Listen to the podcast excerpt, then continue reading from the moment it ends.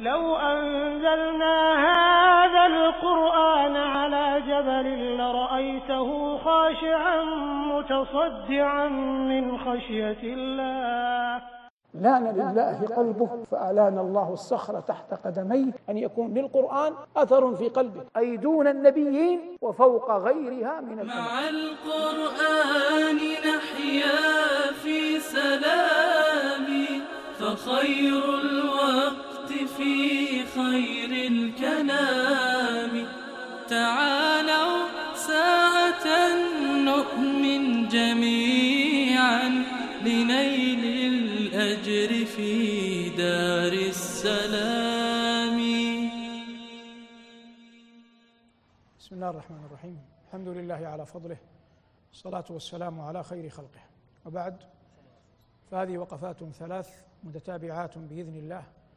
مع الجزء السادس عشر من كلام رب العالمين جل جلاله. الوقفة الأولى مع قول الله جل وعلا ويسألونك عن ذي القرنين قل سأتلو عليكم منه ذكرى إنا مكنا له في الأرض وآتيناه من كل شيء سببا إلى آخر ما جاء في هذه السورة المباركة. ويسألونك أي نبينا؟ والسائلون اختلف فيهم والصواب أن اليهود طلبت من قريش أن تسأل النبي صلى الله عليه وسلم جملة من الأسئلة. من جملة تلك الأسئلة أن يسألوه عن ملك طواف في غابر الأزمان وهم أرادوا ذا القرنين. فقال رب العالمين ويسألونك عن ذي القرنين قل سأتلو عليكم منه ذكرا ومن هنا بعضية. فالقرآن ليس كتاب تاريخ وإنما ما مضى من التاريخ وكان في القرون يؤخذ منه ما ينفع الناس ويكون عونا لهم على طاعة ربهم ادكارا واعتبارا وعظة. ويسألونك عن ذي القرنين قل سأتلو عليكم منه ذكرا إنا مكنا له في الأرض وآتيناه من كل شيء سببا. الجذر اللغوي للميم والكاف والنون يفيد التمكن ومنه قول الله جل وعلا ذي قوة عند ذي العرش مكين. وقال الله عن النطفة وهي في الرحم في قرار مكين. قال هنا إنا مكنا له في الأرض فالذي مكن له هو ربه فذو القرنين عبد مهما بلغ ملكه. والله يقول قل اللهم مالك الملك تؤتي الملك من تشاء وتنزع الملك ممن تشاء وتعز من تشاء وتذل وتذل من تشاء. إنا مكنا له في الأرض وآتيناه من كل شيء سببا. قلنا إن السنن لا تتبدل ولا تتغير. ثمة أسباب بيناها له بيناها له وأوضحناها له فأخذ بها. ولهذا قال الله مثنيا عليه فأتبع فأتبع سببا. وذو القرنين سئل عنه النبي صلى الله عليه وسلم من حال نبوته فقال لا أدري أكان ذو القرنين نبيا أم لا. فقوله عليه الصلاة والسلام لا أدري أكان ذو القرنين نبيا أم لا يجعلنا عند الآيات التي يظهر فيها مخاطبة الله لذي القرنين نتوقف فإن كان نبيا فيكون الخطاب عن طريق الوحي وإن كان غير نبي فيكون الخطاب غالبا عن طريق نبي مع من؟ مع ذي القرنين كما وقع لطالوت مع نبيه كما وقع لطالوت مع نبيه وقال لهم نبيهم إن الله قد بعث لكم طالوت ملكا. فالنبي كان مع طالوت في زمنه ويأتمر مع جنده لكنه كان هو الذي يخبره عن الله. وكذلك ذو القرنين إن قلنا إنه نبي فهو عن طريق الوحي عن طريق جبريل. وإن قلنا إنه غير نبي فهو عن طريق نبي يكون معه في زمانه. قال الله تعالى إنا مكنا له في الأرض وآتيناه من كل شيء سببا فأتبع سببا حتى إذا بلغ مغرب الشمس. بلغ مغرب الشمس تفيد شيئا ولا يلزم أن تفيد آخر. فالذي تفيد أنه توجه ناحية المغرب. وقول الله جل وعلا إنما فأتبع سببا حتى إذا بلغ مغرب الشمس وجدها أي الشمس تغرب في عين حمية. لا يدل على أن الشمس تغرب في عين حمية. لكن ذا القرنين وصل بجنده إلى مكان فيه عين حمئة ووجد الشمس تغيب فيه وهذا أمر بدهي. فمن يكون في الصحراء يراها تغيب في الصحراء ومن يكون مطلا على البحر يرى الشمس تغيب في البحر ومن كان في زمرة جبال يرى الجبال يرى الشمس تغيب تغيب في الجبال. وجدها تغرب في عين حمية ووجد عندها قوما قلنا يا ذا القرنين إما أن تعذب وإما أن تتخذ فيهم حسنا. حتى يقوم ملك على أشده وهذا من الأسباب التي ذكرها الله من قبل. لا بد أن يخاف من يسيء ويكافأ من من يحسن وإلا لا يستقيم ملك. فقال ذو القرنين قال أما من ظلم فسوف نعذبه. ثم يرد إلى ربه فيعذبه عذابا نكرا. يوجد في القرآن أيها المبارك منكر ويوجد نكر. وفرق بين النكر والمنكر. فالنكر هو الشيء المستعظم الذي يتهول المرء عند سماعه. ولو كان حقا. أما المنكر فهو الباطل ضد المعروف والحق. ضد المعروف والحق. في وصف المتقين يأمرون بالمعروف وينهون وينهون عن المنكر.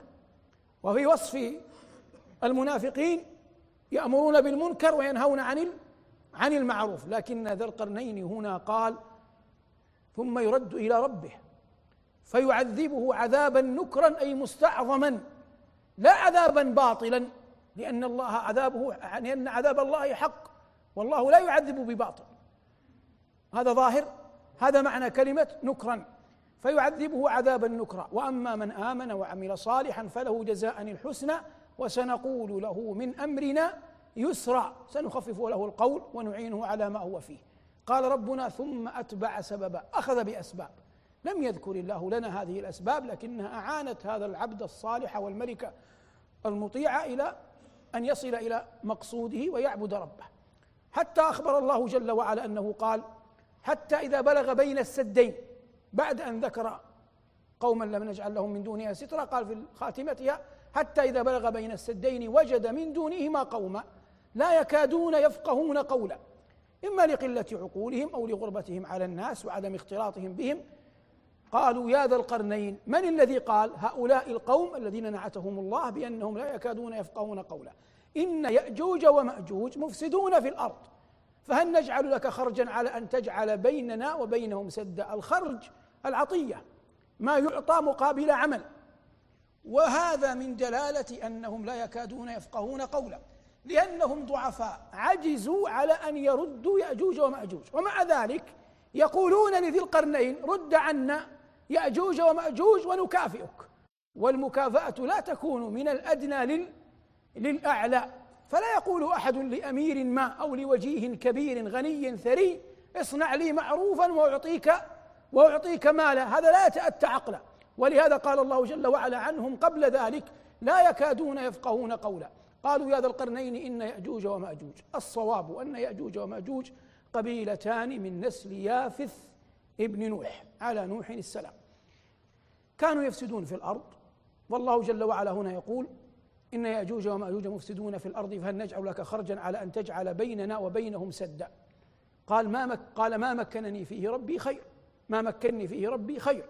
ما أنا فيه من التمكين خير مما ستعطوني من عطاء على ما سأقوم به.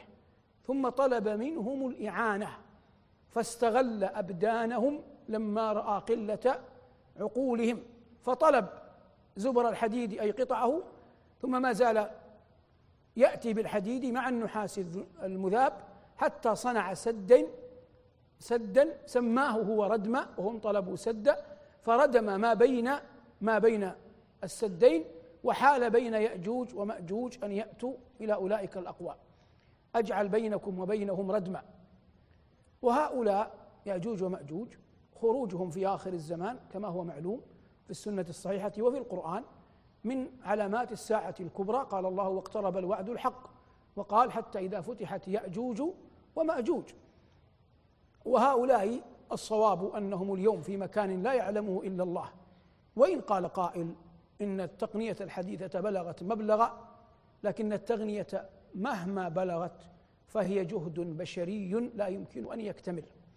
وظاهر القرآن وظاهر السنة على أنهم في ردم خفي لا يعلمه إلا الله وأن الله كتب لهم يوما يخرجون فيه وهم قبائل كثر ما زالوا يتناسلون ويتناكحون حتى يزدادوا فيخرجون.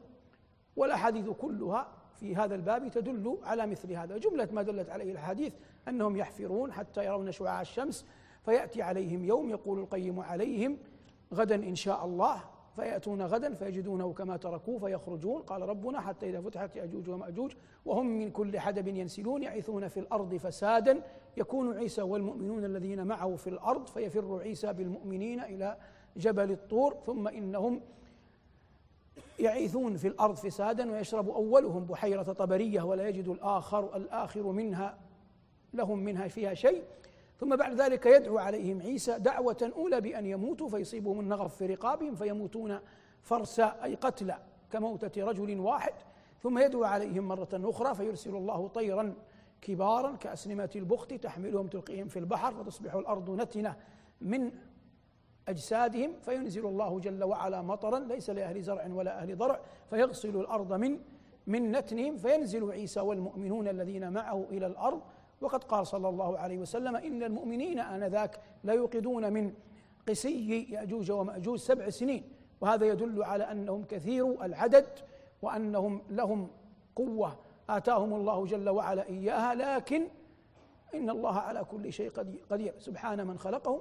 سبحان من جعل خروجهم حكمة وسبحان من أهلكهم هلكة رجل واحد. وهذه كلها من أمارات الساعة. قال الله عن ذي القرنين فما استطاعوا أن يظهروه وما استطاعوا له نقبا. لو فرضنا أن هذا هو السد فإن ثقب السد أصعب من صعوده. ثقب السد أصعب من من صعوده. جاءت بلاغة القرآن العرب تقول الزيادة في المبنى زيادة في المعنى. فقال الله فما استطاعوا بالتخفيف بدون التاء فما استطاعوا أن يظهروه أي ما استطاعوا أن يصعدوه. هم الآن خلف السد فعجزوا أن يصعدوه. وقال بعدها إنهم حاولوا نقبه فعجزوا. ولا ريب أن الصعود أيسر من من النقب لأن هذا ممتد. فقال جل وعلا فما استطاعوا أن يظهروه وما استطاعوا له نقبا وما استطاعوا له نقبا. فناسب أن يقول في الصعود والظهور التخفيف وناسب أن يقول في النقب التثقيل فزاد بالتاء والعرب تقول الزيادة في المبنى زيادة زيادة في المعنى. فما استطاعوا أن يظهروه وما استطاعوا له نقبا. وهم كما بينا علامة من علامات الساعة. هذا خبر ذي القرنين على وجه الإجمال في كلام الله. في الوقفة الثانية إن شاء الله سنقف مع زكريا عليه السلام ومع يحيى صدر سورة مريم. تعالوا ساعة نؤمن جميعا. مع القرآن. مع القرآن. الوقفة الثانية مع قول الله جل وعلا ذكر رحمة ربك عبده زكريا. رحمة خاصة من الله لولي من أوليائه ونبي من من أنبيائه. ذكر رحمة ربك عبده زكريا أي اذكر يا محمد؟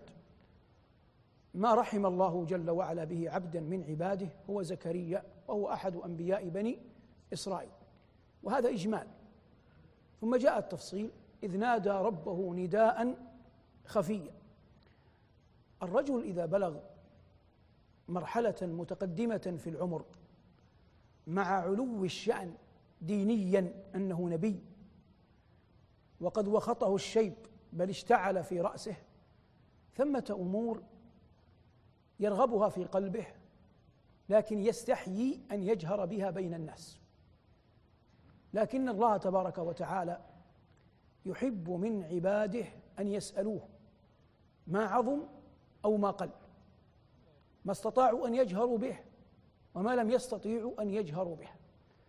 فلما كان لو سأل الله هذا وأخبر به الناس وقد كاد أن يحدودب ظهره وبلغ من الكبر عتيا لعابه الناس وربما شمت به الشامتون. لكن الله جل وعلا يقبل ولا يرد ويستر ولا يفضح. فاتخذ مكانا خلي وقال بصوت خفي يناجي ربه العلي رب هب لي من لدنك وليا. هذا الموقف منه عليه الصلاة والسلام ودعاؤه قرنه بإظهار ضعفه وعجزه وانكساره إلى ربه جل وعلا. ذكر رحمة ربك عبده زكريا إذ نادى ربه نداء خفيا قال رب إني وهن العظم مني لأنه شارف على المئة واشتعل الرأس شيبا. إذا كان هذا حالك لماذا تدعو؟ أتى بشفاعة لا ترد. قال ولم أكن بدعائك ربي شقيا أنت عودتني أن تجيب دعائي. فاعذرني إن دعوتك في ساعة كهذه في طلب كهذا. لو رددتني من قبل وصددتني من قبل ولم أر منك اقبالا علي لما دعوتك الآن. لكن بعد أن ذكر انكساره في في جسده توسل إلى الله جل وعلا بما يجلب رحمته لأن الكريم يستحيي أن يقطع عوائده. الكريم يستحي أن يقطع عوائده وهذا إذا كان من الخلق. فكيف بأرحم الراحمين جل جلاله؟ وهنا قال زكريا في مناجاته لربه ولم أكن بدعائك ربي شقيا. وهنا ينبغي للمؤمن أن ينيخ مطاياه. ويعلم أن الله جل وعلا أرحم بك من كل أحد. فالدعوة قد لا تجاب لكن ثق إن كنت صادقا أن ما خبأك ما خبأه الله لك ربما اعظم أعظم مما سألته مما سألته إياه.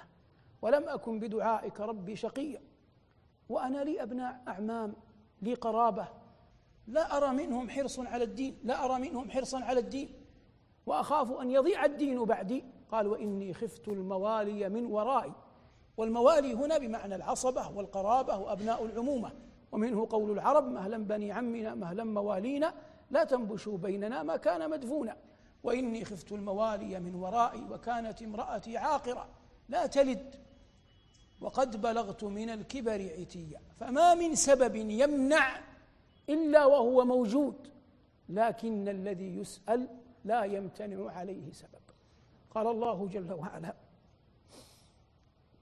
ولم أكن بدعائك ربي شقيا وإني خفت الموالي من ورائي وكانت امرأتي عاقرا فهب لي من لدنك وليا يرثني ويرث من آل يعقوب واجعله ربي رضيا. قال الله يا زكريا إنا نبشرك.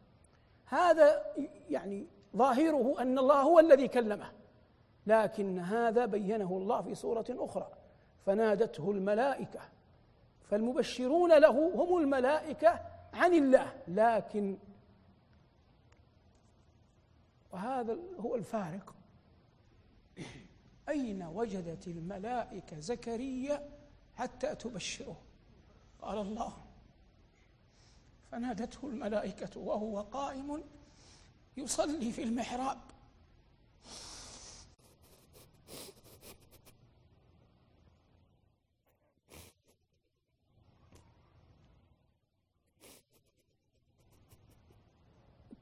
قال الله فنادته الملائكة وهو قائم يصلي في المحراب أن الله يبشرك.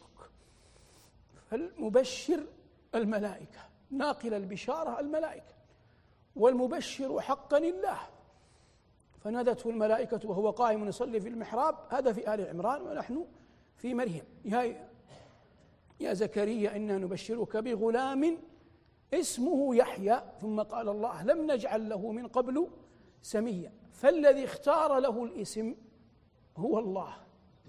وبداهة عبد مخلوق وإن كان نبيا مكرما إلا أن الذي سماه هذا الاسم هو الله.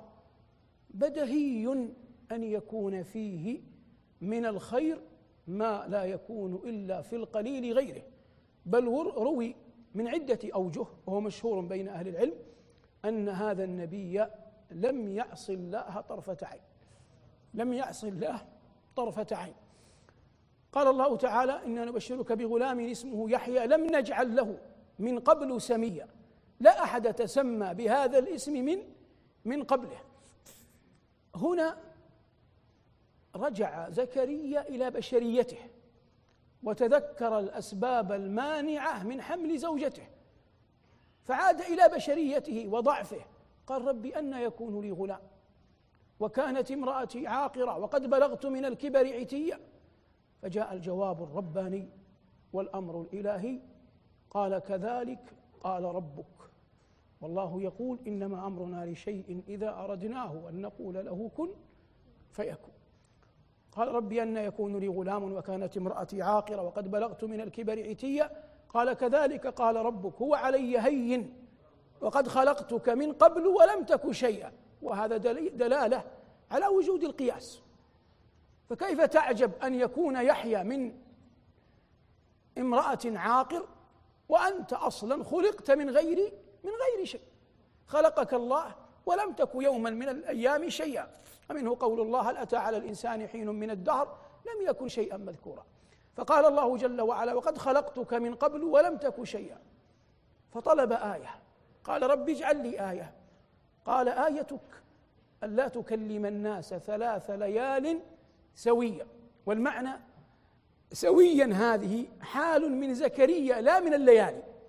حال من زكريا لا من الليالي. والمعنى أنت سوي الخلقة. ليس فيك عيب ولا يعتريك نقص لكنك لا تخاطب الناس. ثلاثة أيام في آل عمران وهنا ثلاثة ليال بمعنى ثلاثة أيام بلياليهن ثلاث ليال سوية فخرج على قومه. من أين؟ من المكان الذي بشر به. وأين بشر؟ في المحراب. ولهذا قال الله فخرج على قومه من المحراب. المحراب غرفة ينقطع فيها زكريا للعبادة غالبا تكون مرتفعة قليلا. ودليلها قول الله إذ تسوروا المحراب. والمهم أن تكون هناك ناحية في البيت ينقطع الإنسان فيها للعبادة. فخرج على قومه من المحراب فأوحى إليهم بأي شيء. الآن هو ممنوع أن يتكلم لكن على كل أحواله لم يعف من الأمر بتعظيم الله. فأوحى إليهم أن سبحوا بكرة وعشية. فالتسبيح عبادة تعبد الله بها الخلق جميعا. ولهذا قال الله وإن من شيء إلا يسبح بحمده ولكن لا تفقهون تسبيحهم فخرج على قومه من المحراب فأوحى إليهم أن سبحوا بكرة وعشية. دعاهم إلى التسبيح وهذا كله هو فضل الله جل وعلا ورحمته على عبده زكريا التي ذكرها في صدر الصورة إجمالا ثم فصلها تبارك وتعالى فيما بعد ذلك. الوقفة الثالثة إن شاء الله عند قول الله يا يحيى خذ الكتاب بقوة. تعالوا ساعة نؤمن جميعا. مع القرآن. مع القرآن. الوقفة الثالثة من الجزء السادس عشر مع قول الله جل وعلا يا يحيى خذ الكتاب بقوة وآتيناه الحكم صبيا بينا قبل قليل أن الله جل وعلا من على عبده زكريا بيحيى واختار له ذلكم الاسم. فجاء النداء الرباني لهذا العبد والفتى الصالح قال الله له يا يحيى خذ الكتاب بقوة أي بعزيمة واجتهاد. وهذا هو العاقل. كل أحد يطلب شيئا إما أن يأخذه بحقه وإما أن وإما أن يتركه. فطلبة العلم طلاب التحافيظ وغيرهم ممن نشد هذا الأمر حري به أن يأخذه بحقه وأن يسهر الليالي في تحصيله وأن يعلم أن دون ذلك ووراءه شيء من المشقة عظيم لكن كذلك معالي الأمور لا تنال بالضعف والعجز والكسل. يا يحيى خذ الكتاب بقوة. قال الله وآتيناه الحكمة قال العلماء الحكمة. الحكم هنا بمعنى الحكمة وهو الصحيح. وآتيناه الحكم صبيا أي حال كونه صبي وحنانا من لدنا. هذه حنانا من لدنا. اختلف العلماء فيها اختلافا كثيرا. لكن الذي يترجح عندي والعلم عند الله أن المعنى قذفنا في قلبه حنانا يتعامل به مع الناس. قذفنا في قلبه حنانا يتعامل به مع الناس مع والديه مع جيرانه مع خلانه مع من حوله. وحنانا من لدنا وزكاة. الزكاة هنا بمعنى تزكية نفسه وطهارتها. وهذا ثناء فاخر من رب العالمين جل جلاله لهذا العبد الصالح.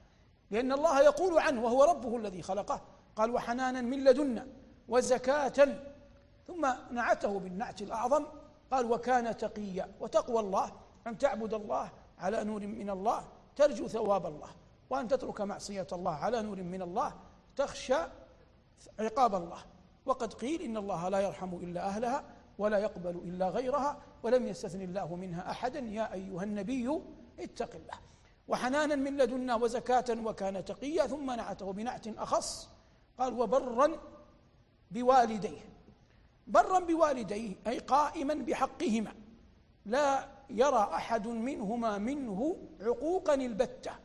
وبر الوالدين من أعظم أسباب وطرائق التوفيق وهو رحمة يقذفها الله جل وعلا في قلب من يشاء من عباده في تعامله مع والديه. وقد حررنا غير مرة أن كمال البر أن الإنسان يقرأ في عيني والديه مرادهما. لا ينتظر أن يأمراه والداه بالأمر. فإن أمراك فليس لك خيار أصلا أن أن تمتنع. اللهم إلا إن كان إلا إن كانا قد أمراك بمعصية. لكن إن أمراك بطاعة فأنت لا تملك أصلا خيارا في في ردهما. لكن عظمة البر هو ذلكم الذي يقرأ أو يعلم بطريقة ما حاجة والديه. ثم يبرهما يتأسى بالصالحين من الخلق والأخيار من العباد كما قال الله عن هذا العبد الصالح وبرا بوالديه. ولو لم يكن البر بالوالدين منقبه لما أثنى الله بها على عبده هذا. والله لا يثني إلا بعظيم. ولهذا ترى البعض يتقلد امورا لا ترى القرآن يحفل بها ويأتي لما حفل به القرآن وقرره وكرره فلا يحفل هو به. ولكن الإنسان يقدم من قدمه الله ويؤخر من أخره الله ويتلبس بالكسوة التي أمر الله بها. فالله جل وعلا هنا لما أراد أن يبين هذا العبد الصالح ومقامه ومكانه قال وبرا بوالديه ولم يكن جبارا عصيا. يقال جبر جبر بمعنى سدد شيئا قد قد انكسر. وهو هنا بمعنى أنه لم يكن في قلبه عتو ولا تعال على الخلق. والتجبر في حق الله من صفاته العظمى ومن أسمائه الجبار. أما في حق العباد فإن الله حكم بالخيبة على أهله. قال الله واستفتحوا وخاب كل جبار عنيد. واستفتحوا وخاب كل جبار عنيد. وبعض الناس يظن أن الجبروت يعني قوة شخصيته فهذا لم يعرف قدرة ربه بعد. ولا حاجة لذكر أنباء وأخبار في هذا فالأمر من الجلاء بمكان. لكن الله أثنى على هذا العبد الصالح بقوله ولم يكن جبارا عصيا. ثم قال وسلام عليه يوم ولد ويوم يموت ويوم يبعث حيا. هذه الثلاث أوحش المواطن. هذه الثلاث أوحش المواطن. لما هي أوحش المواطن؟ في الأولى يخرج الجنين مما كان فيه. هذه لحظة الولادة. والثانية لحظة الموت يوم يموت يقابل أقواما لم يعهدهم من قبل وهما ملكا الموت ملكا السؤال ويوم القيامة أوحش لأنه يرى من أهوال يوم القيامة. وأهوال يوم القيامة أنبأ الله أنه يشيب لها الولدان. فكيف تتقون إن كفرتم يوما يجعل الولدان شيبا؟ فلما كانت هذه الثلاث المواطن من الوحشة بمكان سلم الله جل وعلا هذا العبد الصالح منها. فقال الله جل وعلا وسلام عليه أي على يحيى يوم ولد أن يقربه الشيطان أو أن يناله أو يلحقه بأذى. ويوم يموت سيموت على وفاة طيبة وحال حسنة رغم أنه مات مقتولا. قتله بني إسرائيل. ويقال إنهم نشروه بمنشار أي اليهود. لكنه لا ينظر إلى حال الميت كيف مات. إنما ينظر على أي شيء على أي شيء مات.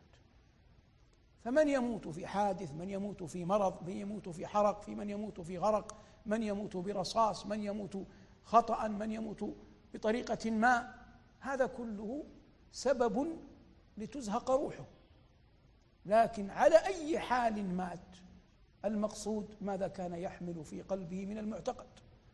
وكما كان يضمر في قلبه من السرائر وماذا كان عليه من الطاعة؟